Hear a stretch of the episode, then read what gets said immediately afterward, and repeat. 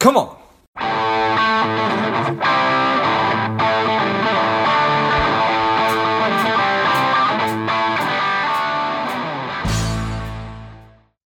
Well, Lefla, this is George G, and the time is right. Welcome to today's guest, strong and powerful David Longini. David, are you ready to do this?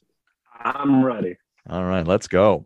David is the CEO of Empodio. They're an organization helping home and business services companies scale on the Salesforce platform. David, excited to have you on.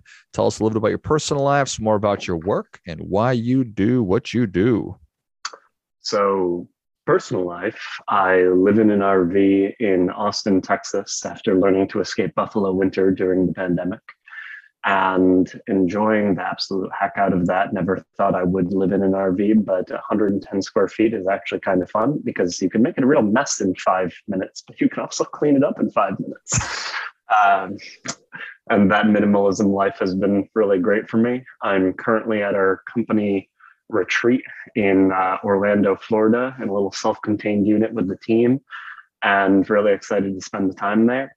But what we do is we implement Salesforce and help people organize and streamline and structure their business so that they can grow, focusing on home and business services. So, anybody who visited your home, your office, landscaping, pool service, the people who bring snacks to your office, if you're unfortunate enough to have had return to office happen to you, um, but why I do it is pretty important in that there's a couple things that I looked at in order to decide what to do with my life. One is leveraged impact. If you are thinking purely about money, one of the things that you can think about is to say the amount of money that somebody can offer you in any sort of money based society is how many people can you help? How quickly can you help them? And how large of a problem can you solve them solve for them with what I do call the inequality factor. The inequality factor is how much money do they have to give you for that? That's why if you go help a bunch of people buy $50,000 homes, you don't earn as much as if you go help about the same amount of people buy $1.5 million homes. So that's an important factor in anything that you do. Because if you look for things that you can do to support many people, then the more that you can earn while still providing that impact and leverage what you do. That's the difference making point in between saying, I'm a social worker that has a caseload of 50 people versus I can provide a self improvement program for those same people at a reasonable price that can go out to thousands. That kind of leverage point in anything you do is an important point because if you can find something that you love to do, something that you enjoy to do, and something that you're good at, but find a way to hit as many people as possible and then ratchet up the value. That's the full equation of what you can do. So I found myself at a point in college, actually, where I had heard many stories about technology in a class that I was like, I was in finance, economics, Chinese, I was studying everything. And I made that switch because I said, wow, I can make small changes and impact thousands of people in my day to day. And that has come true over the last years after I worked at small companies, large companies, corporate, then started my own company. Is just the simple fact that right now, things that I've designed and built are being used by hundreds of people, saving them 30 minutes, an hour a day in continuity forever is a way for me to take something I'm good at and have the largest possible impact I can think of. Nice. Well, that's a that is an exceptional answer to uh, to a simple question right there. Thank you. I appreciate that. So, David, I've I I on social media, uh, specifically Instagram, I follow like tiny houses and like people living in vans. I'm like, that is there's something very romantic and appealing about it to me, uh, but I did not actually do it. Yeah, um, I, I learned that there are upsides and downsides. The predominant downside is internet in the United States is not great. Mm. We tried to travel around the Northeast for a bit um, and found out that there is a near 100% correlation in between places you want to be in an RV and places that do not have good enough internet for a Zoom call, no matter what you do and no matter what you buy. So I am in the unfortunate position of waiting on Elon Musk for Starlink. Mm. But until then, I am holed up in Austin, Texas at a wonderful RV park that probably shouldn't exist the way that that place has gotten more expensive, but I'm loving it. Awesome. Well, I think that that's great. There's probably a whole second podcast there, so we'll we'll, we'll circle back. Yeah. All right. So I, I, appreciate I appreciate the thoughtfulness on the leveraged impact on determining figuring out why it is you're doing what you're doing. Um, in terms of your actual work with Empodio, what what do people need to know about that? Um, to be honest, unless you're within a pretty narrow niche, which is also something that's vital when we look at our core values, which we define as being wholehearted, which is truly accepting who you are, where you are without self judgment and being present, which we consider the cornerstone of doing anything incredible in your life, is you have to start there. Moving into mindfulness, which is our centered piece of saying, you need to be present of others' emotions, others' thoughts, others' behavior, which is vitally important to try to bridge the divide in between. I have my team work with people who are in trucks all day, diving in and out, and we have to be the kind of person who can get ahead in our space and say, like, when you're building it, someone's like, oh, this sounds good to me. And I just have to be like, that person's wearing gloves, may not speak English well, and those gloves may be dirty. Like, mm-hmm. you have to think about every one of those components in what you do. Then moving into mission based, which this is why I wanted to be critical of. And unless you run a home and business services firm, we might not be a fit for you. But that's one of the things that ties into both mission based and impact focus. That's next is you have to choose. Often you have people who are like, I want to make a difference in the world. I want to do this. And if you just want to make a difference, you're not really going to get very far.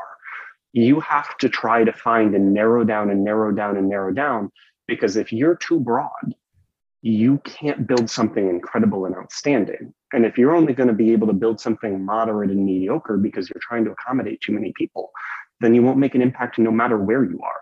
So we actually started with a broader, like even we're going to focus on field service. Then it narrowed down and narrowed down, narrowed down, down, narrowed down. And then we're like, okay, home services of sizes like 30 to 150 people within North America that fit allows us to say we know what these people want. We know what they're doing. We know what they care about. We know what's going to help them.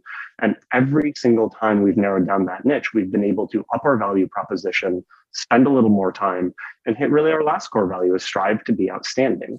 We did that. And i look at this a lot where one thing that i'd like to get across is you can come to the same conclusion by being selfish and not being selfish. For being selfish, you can say, where can I make the most money? Where can I do the best? Where can I do this? And you might narrow down and you learn by paying attention to other people, but you're always following by, behind by following money. Or you can say, where with my talents and my skill sets can I make the most impact? And if you do that, you will logically follow the path of who's not being served? How are they not being served? Do they have a big enough problem? Is that problem solvable? Is it solvable with my skill sets and talents? Is it solvable with current technology? And if so, you can narrow down and narrow down your efforts until you can have an outstanding impact. Nice. How did you develop this this this framework or become aware of it that you've just been describing? So I came up with probably the combinations of a grandfather who was an economics professor and a mother who's a social worker. Hmm. You put those two things together and synergies happen, which they do tend to say that the vast amount of innovations are people taking the idea from one field and moving it to the other. So when you have one person your entire life teaching you about compound interest and the other person teaching you about really understanding and empathizing and perspective taking for the kid in the class who was I, I have a clear example of when a kid was acting out in third grade and I got in the car and I'm like, oh, that kid sucks. And she walked me through because she knew that that kid's parents were having a divorce and he's probably having an awful time. Mm-hmm. So having that kind of perspective together led me to say, how can I help? Who can I help? How much can I help them? Because I saw my mother being able to take only a certain caseload and I saw economics trying to tie those things together. And then the person who found it way before me, because we're all standing on the shoulders of giants, that finally clicked that people can look up is the ikigai. The ikigai is a Japanese concept of finding what you're what you're going to do in the world by having a combination or a triangle not quite a Venn diagram because that's two, I think, but all three of what I like, what I'm good at, and what people or the market need and are willing to pay for. Once I saw that, I was like, that's what clicked. I like technology. I'm good at processes. I like talking to people. I can enjoy these things. And I want to help in these areas. And I think it's worthwhile to change the way we work in America and help people only do things that are worthwhile for humans to do. And if technology can do it so they can spend more time doing things uniquely human, I want to. And then I found areas where it was underserved so that I could support. Nice. That'll make sense. it's Ikigai. Is that how you pronounce that? Yep. I K I G A I. That, that's that, that's awesome. I wouldn't have been able to because uh, I've seen the word and and, yeah. and and I've seen the diagram and I think it's incredible. I just I, I, wasn't aware of how it was pronounced, and then you went and just even spelled it for me. So I appreciate that. All right, so in terms of uh, if I am if I'm an organization and I'm thinking, okay, I've I'm I'm, I'm a home service business, uh, and I'm I I think that I could benefit from this, but I don't know. Um, how how how do you counsel them so i like to tell anybody who gets in the room with me and they get in the room with me by talking to salesforce and kind of reaching out or they could reach out to me directly i will not allow somebody to work with me unless i'm the best possible person we work and we combine and we work with things on salesforce. Salesforce is the most flexible system on the planet and is capable of anything. But that means that you have to have somebody who's really trying to take the reins of their business and design something great. Because we can design something simple we can do this but the point of salesforce is it's kind of like a captain of your own ship designer of your own destiny being able to continually build and continually work through and continually do that i come up with people who are just saying i just don't want to deal with this anymore and i'm like there's seven solutions on the market that aren't as good that aren't as capable that aren't as flexible but that you can just kind of get on and you can do that. So if you're kind of fed up and you just want something to work for you, I'm still not the fit. Mm-hmm. But if you're saying, hey, I want to work within a framework, I want to take best practices, but I also want to be able to say, hey, that's a cool idea. Can we do that? Salesforce is the only place in the world where that's 99.8% of the time going to be yes. And they can reach out to me directly if you do happen to be listening. That's a cool idea. Can we do that? Yeah, probably. Salesforce is this absolute spaceship that, uh, that that allows you to do that, or it is a black box of complexity that there's zero percent chance you're going to get what you want out of it. and that depends, because if you don't know what you want, it's yeah. kind of like people who are saying, "I've met friends who it's like, oh, I'm trying to be in a relationship." It's like, well, what do you want? And they're just like mm. vague out there. This like, if you don't know what you're looking for and what matters to you you're going to have a bad time because it's a choose your own adventure. And somebody may be able to recommend some things to you, but if you don't know what you want, you're not going to get great things back. And I see that all the time with Salesforce and with other competitors because Salesforce can do anything that just about anything else can do. But if you're like, I just want it to do things for me, it's like, then you really, it's almost if you've ever heard of the game like Kerbal Space Program, where you're learning half of like astrophysics and building rockets. That's that. You're going to build a better rocket. But if you just wanted a rocket, go to the store and pick up something for 50 bucks that you can launch in the air. Those are kind of the comparisons, and you got to be willing to say it and still enthused about your business and what you're doing and how you want to design it and how you think you could tweak things to be better. Because otherwise, take something that somebody else built that's 70% of where you're at.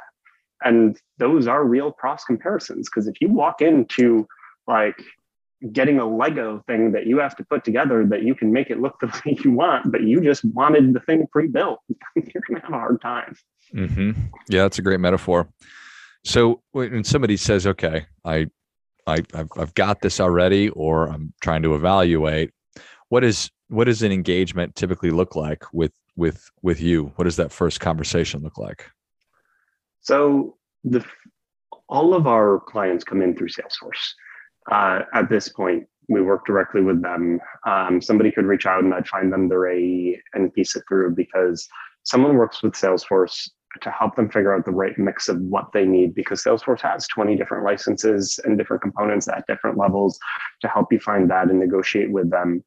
Um, but then we come in and ask you what it is you're looking for, what matters to you, what are the phases, piece that together so that we would then say, hey, we think it's going to take us three, four, five months, this amount of money to work together to do a full discovery and design in which we take what we know, push and recommend it back to you, but to say, how are the unique things that you've done in your business? Are there any of them that you want to change? Have a map of how you want things to work, build it out, test it, train it, go live. And then often clients forget, but when you're buying Salesforce, it's configurable forever. So we are always recommending and pushing them, but sometimes they end up working with us still because they don't want to. It's a distraction for them. You're going to, four years down the road, if you have Salesforce and you're doing it right, you're going to be going, hey, that's a really cool idea. When a tech goes into the job, we should send a text with this like three minutes beforehand to remind them that they're there and send a text to the customer so that they know that they're about to get a knock on the door before they do it. And Salesforce, you can do that. That's a simple thing that you can set up. And or you can be like, hey, every time we get an invoice paid, we should send an email that says this, or if it's a large deal like a gift card or this. Each of those things are ideas that in Salesforce you can do and that you should be doing and innovating in order to work on because you've got the tool that's the most configurable thing on the planet it's like a modular home that you're choosing not to add modular attachments to. It's amazing right? Like literally if you can conceive it or dream it then you can you you you can make that a reality. Yep but if you wanted somebody else to dream for you you might have a hard time. Yeah no and that, that definitely makes sense. I mean that that i don't know that it demands or requires it but it, it demands that that you have somebody who is process oriented and driven and and wanting to continually evolve and make everybody's experience better. Yep. 100% and uh, certainly I, I, appreciate that once somebody has it that that they can let keep good going or and or continually innovate how how how do you recommend that, that, that just recommend people build this into maybe an existing planning structure? If you're meeting on a weekly basis or quarterly or semi-annually kind of a thing take a, a make an agenda item streamlining salesforce? Um i think anytime somebody does that they're looking at it the wrong way. Hmm. and I feel like everybody on my team would joke about being at a bar and somebody saying, What do you do? and trying for the life of them to explain Salesforce in a way that doesn't sound like corporate speak. But it enables people to have their business processes work and creates the structure around it. So you should never start with how do we streamline Salesforce unless it was done wrong to start. We should you should start the same way you should in any business by following the process to say what part of the business really needs help today because each part of a business is like the piece of a pump. Like if you're not getting enough leads if your leads have a low response rate if the sale if people are not happy if you're not delivering effectively each of those are things that every business should be measuring at the very least on a weekly basis and have that information up to date. And if they have that information then on that monthly quarterly basis they can be looking and saying where does the business need help? Find out your ideas for what help it needs. And if you're like, we really should be doing X, that's where Salesforce comes in. Salesforce is the facilitated solution to solving your business problem. Salesforce in itself is not the solution. Where for my business, if I was like, wow, we've got enough sales right now, but we're improving operations, I would then go to my delivery team and say, okay, what would actually help? Are we losing on communication? Are we losing on this? Are we losing there? Find the solution, then build it into Salesforce from that perspective. Love it. That makes sense. Well, David, the people are ready for that difference making tip. What do you have for them? I honestly just think, and you've probably heard this before, that everyone should meditate. Mm. And the reason I say this is simple. I actually had a friend who's or a cousin who's a major addict and who was going back to rehab and she looked at me and she's like oh they always make me meditate. And she's like david i know you meditate. It's to relieve stress right? I'm like no. Meditation is the ability to be present with yourself so that you can watch thoughts go by and realize that you are not your thoughts. And in the process of this, start to identify the stories that you are telling yourself and the beliefs that you have and be present with them and start to let them go so that you can have a greater facing of reality and a greater presence of the incredible world around you. And that to me is the universal meta skill that facilitates wholeheartedness, mindfulness, that starts to get to the point of saying, What am I doing with my life? and having another crisis so that you can choose a mission. Remind yourself as you're getting scared, be able to focus on impact so that you don't start to read emails again and allow yourself to strive to be outstanding without that being a dangerous thing. It's a thing of saying, I'm on this planet, I'm doing this, I'm in this body, I want to do something great. And I think meditation is the universal kick to be able to do that.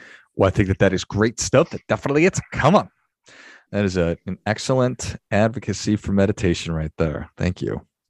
David, thank you so much for coming on. Where can people learn more about you? How can they engage with you?